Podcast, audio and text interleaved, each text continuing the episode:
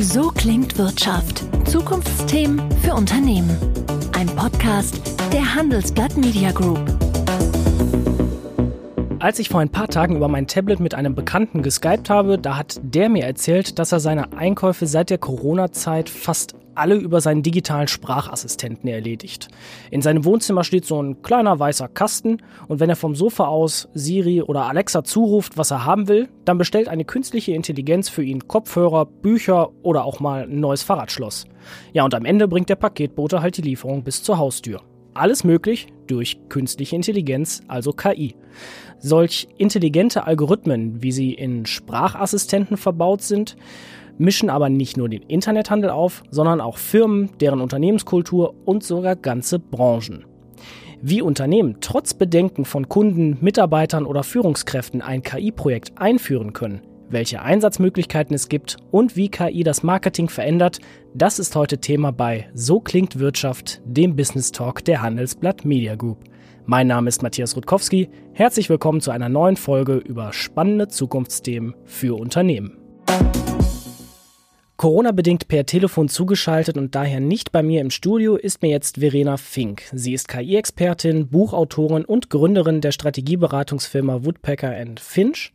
Verena, du bist Expertin für künstliche Intelligenz. Du hast eine eigene Firma gegründet und jetzt sogar noch ein Buch veröffentlicht mit dem Titel Quick Guide Künstliche Intelligenz, KI-Projekte einfach machen.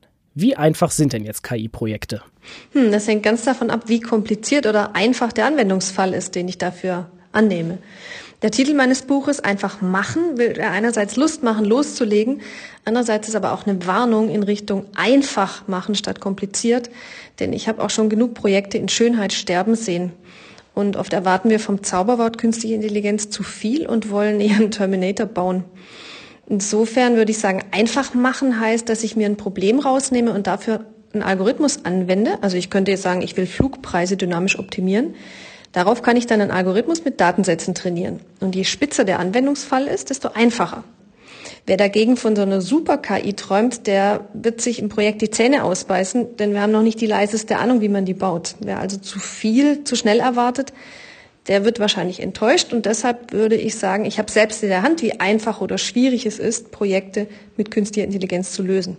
Nun haben ja viele Unternehmen oder auch teilweise Mitarbeiter Hemmungen damit, sich mit KI und möglichen Einsatzbereichen auseinanderzusetzen, weil ihnen vielleicht Know-how fehlt oder weil sie einfach Scheu davor haben. Was sind so deine Praxiserfahrungen? Warum sind da überhaupt Hemmungen? Ich würde sagen, es hat oft mit Xenophobie zu tun, also der Angst vor dem, was uns fremd ist. Das, was ich nicht kenne, ist potenziell bedrohlich. Und KI ist ja immer auch die Technologie, die wir heute noch nicht verstehen. Ähm, was ich oft bei Führungskräften erlebe, ist, dass die sagen, wenn sie nicht gerade in der IT arbeiten, das, das ist irgendwas Nerdiges für Techies. Und wir Manager, wir haben Ziele, wir schreiben Pläne, die uns zum Ziel bringen sollen. Und Techies haben eher Probleme und schreiben dafür Programme. Und KI macht jetzt diese Programme flexibler, steht also eher auf der Seite von Techies. Und das macht es schwer für Führungskräfte im Business, weil sie die Sprache nicht sprechen und damit auch nicht ihre eigenen Werkzeuge und ihre Erfahrungen anwenden können. Ich glaube, dass deshalb viele das Risiko scheuen. Und dann erlebe ich Mitarbeiter, die Angst haben, dass KI Jobs vernichtet, weil das so oft postuliert wird. Ich kann sagen, ja, das stimmt, aber umgekehrt, ich glaube, dass wir Jobverlust vor allem dann haben, wenn wir uns nicht vorbereiten und nicht mit KI auseinandersetzen. Denn wenn ich jetzt weltweit schaue, dann sind es wenige globale Player, die KI treiben. Die kann ich an zwei Händen abzählen. Und die steuern mit ihren Plattformen heute schon sieben Milliarden Endkunden. Die verdienen also so viel Geld, dass sie enorm investieren können. Und deshalb kann ich auch als Arbeitnehmer nur verlieren, wenn ich mich gegen diesen Wandel sperre, weil dann wird der Kuchen einfach ohne uns verteilt. KI bietet natürlich auch wieder viele ungeahnte Möglichkeiten, die meine Mitarbeiter vielleicht noch gar nicht kennen. Wenn du jetzt jemanden hast, der ein KI-Projekt realisieren möchte und er bekommt das erste Mal wirklich so zu Gesicht geführt, welche Möglichkeiten sich dort offenbaren. Ist das so, dass da auch so ganz neue Horizonte und Perspektiven sich auftun? Die Gefahr, die wir in Deutschland haben, ist oft, dass Entscheider zu viel von KI erwarten. Das, was ich vorhin sagte mit dem Terminator, die wollen so eine eierlegende Wollmilchsau was dazu führt, dass dann schnell eine Enttäuschung eintritt und wir im nächsten KI-Winter sind. Das heißt, da hat es viel mit Erwartungsmanagement zu tun, gerade für die, die sowas im Unternehmen einführen wollen. Den würde ich immer raten, viel Zeit erstmal reinzustecken, um den richtigen Anwendungsfall zu finden. für Automatisierung, für KI, also rauszufinden, wo reichen mir intern die Prozesse nicht aus, wo beschweren sich Kollegen über nervige Abläufe, was stört meine Kunden an Kontaktpunkten, weil es umständliche Formulare gibt oder wir sind schlecht erreichbar. Und speziell da, wo jetzt zum Beispiel mein Kunde keinen Kontakt will, weil ihm das lästig wäre oder peinlich, oder da, wo er Austausch mit mir sucht, aber ich keinen Mitarbeiter binden will, da könnte ich zum Beispiel ansetzen, um mit Automatisierung für beide Seiten einen Nutzen zu bringen. Und egal, ob ich es jetzt intern anwende oder in der Buchhaltung oder im Kundenkontakt, ich will auf jeden Fall echte Probleme lösen und etwas, was nicht nur für ganz wenige relevant ist, sondern eine breite Einsatzmöglichkeit bietet, was mir entweder mehr Umsatz bringt oder weniger Kosten. Danach würde ich ganz radikal aussortieren, dass ich wirklich nur dort rein investiere, wo der Anwender später einen ganz klaren Mehrwert spürt. Denn das wird auf jeden Fall meine Erfolgschancen und letztlich auch die Akzeptanz steigern. Dieser Mehrwert, den du gerade angesprochen hast, der ergibt sich ja dann wahrscheinlich auch daraus, dass eine KI viel mehr Faktoren beachten kann, die ein einzelner Mitarbeiter nicht zeitgleich irgendwie auf dem Schirm haben kann. Da steht natürlich auch mal die Frage nach den Kosten im Raum. Ist das überhaupt noch ein tragendes Argument, weil wir leben ja in einer Zeit, wo wir von Digitalisierung, lebenslangen Lernen und fast überall und jederzeit verfügbarem Wissen reden? Ja, dieser Kostenreflex, der kommt ganz häufig hoch. Und auch wenn die Zeiten schwierig sind oder die Budgets knapp, dann tendieren viele dazu, mehr von dem zu machen, was sie in der Vergangenheit schon gemacht haben und was funktioniert hat, anstatt auf Risiko zu gehen und was Neues auszuprobieren. Und ich glaube, da hilft uns dagegen aber der Druck, dass wir in Europa sowieso nicht überlebensfähig sein werden, wenn wir nicht auch noch viel stärker Prozesse automatisieren und mit KI optimieren. In deinem Buch gibst du ja dem Leser so eine Art Leitfaden an die Hand, wie er KI-Projekte realisieren kann, auch wenn er zum Beispiel noch nie irgendwie mal was von Programmieren, Musteranalyse oder einem Chatbot gehört hat. Mit Blick auf deine Praxiserfahrung, wie gehe ich denn jetzt als Mitarbeiter oder als Führungskraft so ein KI-Projekt an, wenn ich da eine Idee habe? Was sollte der erste Schritt sein, den ich da machen soll? Wenn du einen Anwendungsfall hast, von dem du sagst, yes, das lohnt sich, da steckt richtig was für uns drin, dann würde ich nochmal ganz klar den Auftrag klären und auch die Erwartungen, weil da wird irgendjemand sein, den du überzeugen musst. Deshalb macht es Sinn, da sehr viel Aufklärungsarbeit zu leisten und vorab klar zu haben, was wollen wir damit erreichen und was nicht und dann die Technologie weise wählen. Also viele Menschen sprechen ja über einen Bot oder über einen Chatbot, wo KI drin ist. Den muss ich nicht von Scratch bauen, sondern da kann ich auf Entwicklerplattformen zugreifen und relativ einfach Bots konfigurieren. Das können manchmal regelbasierte Frage-Antwort-Maschinen sein, manchmal Bots, die sich Dinge merken können und es geht hin bis zu Bots, die Sprachverständnis haben oder virtuelle Assistenten, die auch Kontextgedächtnis haben und, und flexibel in, in den Dialog gehen können. Das heißt, da ist meine Empfehlung, unbedingt der Versuchung widerstehen, gleich am Anfang komplexe Algorithmen einzusetzen, sondern ganz langsam eben den KI-Anteil zu steigern, nur dann, wenn ich dafür eindeutig den Bedarf nachweisen kann. Das heißt, am Anfang ist es vielleicht schon mal ganz gut, wenn man auf so eine Art Baukasten für KI zurückgreift, der schon mal ein gewisses Repertoire bietet und dann kann man nachher schauen, was für Präzisierung man für seinen eigenen Use Case braucht. Das würde ich empfehlen und dabei immer schauen, dass ich klein aufeinander aufbaue, das heißt, dass ich Prototypen erstmal entwickle, die ich schnell prüfen kann, wo ich auch Entscheider und Geldgeber testen lassen kann oder spätere Nutzer und dann die Bot-Programme in kleinere Projekte teilen, jeweils immer nur drei bis sechs Monate Länge, die dann aufeinander aufbauen. So kannst du jeden Bot ausrollen, der funktioniert und musst nicht den ganzen Bausatz wegwerfen, wenn du zwischendurch mal eine Flop entwickelt hast. Nun ist es natürlich auch so, dass sich trotzdem auch in so einem dynamischen Entwicklungsprozess immer wieder Widerstände auftun. Vor allem, wenn es dann darum geht, nochmal neue Investitionen zu tätigen oder wenn halt mal Rückschläge kommen, was ja völlig normal ist bei einem Entwicklungsprozess. Wie sollte man denn als KI-Neuling mit nicht sonderlich großem IT-Wissen mit solchen Widerständen umgehen? Widerstände erlebe ich ganz oft, wenn die Kollegen das Umfeld nicht rechtzeitig mitgenommen wird, die aber später damit arbeiten sollen. Und deshalb hilft es schon zum Projektstart, die Nutzerteams mit einbinden, sie auch mitentscheiden lassen, wie diese Lösung, die du gerade baust, später den menschlichen Arbeitsprozess begleiten soll.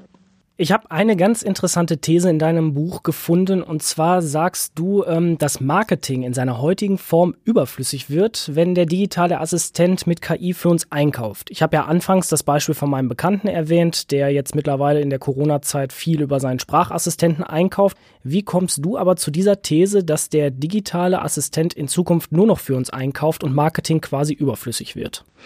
Das liegt daran, dass digitale Assistenten ja mit uns Gespräche führen und Aufgaben erfüllen. Die sind dann sprachgesteuert mit anderen Diensten verbunden.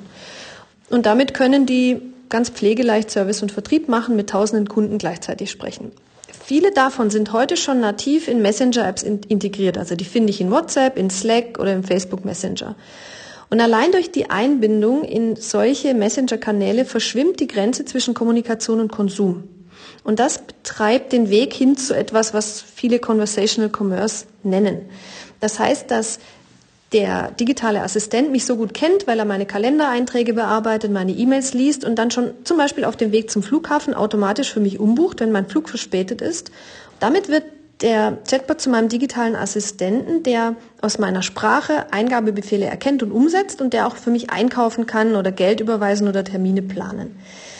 Da kommt dieser Aspekt Bequemlichkeit rein, dass ich irgendwann keine Lust habe, auf Webseiten von Unternehmen zu gehen, wenn ich doch alles über Alexa oder Siri oder Cortana organisieren kann. Und das wird, glaube ich, massiv unsere Online-Ökonomie verschieben, weil solche digitalen Assistenten bzw. die Firmen dahinter dann zu Torwächtern werden, die entscheiden, was überhaupt noch zu mir als Nutzer durchkommt.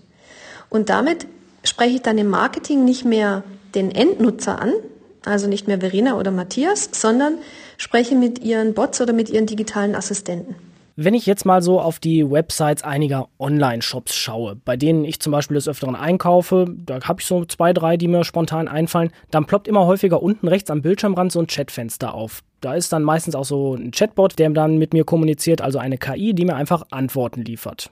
Aber so ein Sprachassistent, wie der meines Freundes, der funktioniert ja nach demselben Prinzip. Wie können denn Unternehmen über Bots mit ihrem Kunden reden und trotzdem relevant für sie bleiben. Denn wenn da so ein Bot mit einem spricht, der mir die Antworten mundgerecht serviert, dann wird ja so ein Unternehmen als direkter Ansprechpartner und als individueller Ansprechpartner überflüssig. Hm, ich glaube, das können wir in zwei Phasen unterscheiden. Die Phase, in der wir jetzt drin sind, wo ich als Unternehmen noch mit meinem Bot einen Endkunden erreiche, die erfordert, dass ich das in einfachen Rastern mache und warme Übergaben berücksichtige. Was meine ich mit einfachem Raster? Wenn ich heute mit Alexa spreche, und ich probiere das immer mal wieder aus, weil ich es auch lustig finde, und ähm, zum Beispiel frage, Alexa, bist du manchmal überfordert? Dann wird sie sowas antworten wie, ich kann, bist du manchmal überfordert, nicht in deiner Musikbibliothek finden. Da ist es dann wichtig, mit dem Nutzer klar zu sein, dass er weiß, welche Fragen kann ich hier stellen, um auch eine befriedigende Antwort zu bekommen.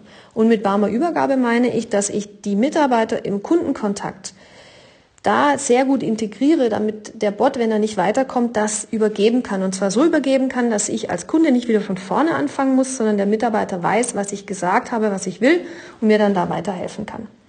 In der nächsten Phase, wenn nicht mehr Bots mit Endkunden sprechen, sondern Bots von Unternehmen mit Bots von Kunden.